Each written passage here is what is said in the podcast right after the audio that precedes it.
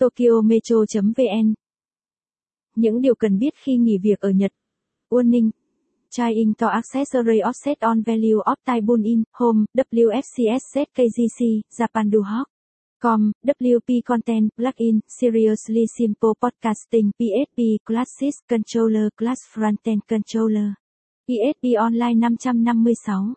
Có rất nhiều bạn có visa lao động, du học, thực tập sinh thắc mắc về nghỉ việc ở Nhật, khi nghỉ thì sẽ ảnh hưởng như thế nào đến visa, công việc sau này. Hôm nay, Japan Duhawk sẽ giải đáp hết mọi thứ trong bài viết này. À, Chuẩn bị trước khi nghỉ việc. Khi quyết định nghỉ việc, điều bạn cần lưu ý đến là visa, sau đó mới là tài chính trong các tháng tiếp theo. Đối với visa lao động, trong vòng 3 tháng kể từ ngày nghỉ việc mà không có tìm được công việc mới thì sẽ bị hủy visa. Cho dù visa lao động của bạn có bao nhiêu thời gian thì cũng vô hiệu, đồng thời khi qua 3 tháng sẽ bị coi là cư trú bất hợp pháp. Hãy cân nhắc thật kỹ về dự định tiếp theo của bản thân.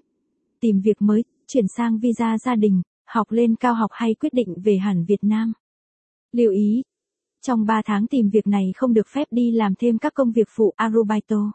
1. Khai báo chuyển việc với New Can. Trong vòng 14 ngày kể từ ngày vào làm việc tại công ty mới, bạn cần làm thủ tục thông báo liên quan tới cơ quan ký hợp đồng với cục xuất nhập cảnh. Nếu không làm thủ tục này, bạn sẽ gặp rắc rối khi gia hạn visa. Chi tiết bằng tiếng Nhật. Link. Chi tiết bằng tiếng Việt đang cập nhật. Sau khi điền xong thủ tục, photo hai mặt thẻ ngoại kiều kèm theo. Đến trực tiếp cục SNC gần nhất nộp hoặc gửi đường bưu điện về cục SNC Tokyo theo địa chỉ sau. 108 đến 8255 dòng trinh đu gang quy gang nan 5 tháng 5 năm 30 dòng trinh du cua quan ly du giai liêu quan ly trinh bao bu men chia chu sâu phu gian giang lưu ý. Khi gửi bằng bưu điện, ghi ở ngoài phong bì dòng chữ chia chu su giai trông.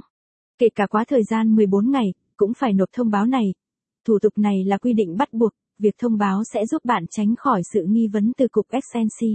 Nếu không làm, bạn sẽ bị tra hỏi rất nếu bạn thích bài viết này, vui lòng truy cập trang web tokyometro.vn để đọc tiếp.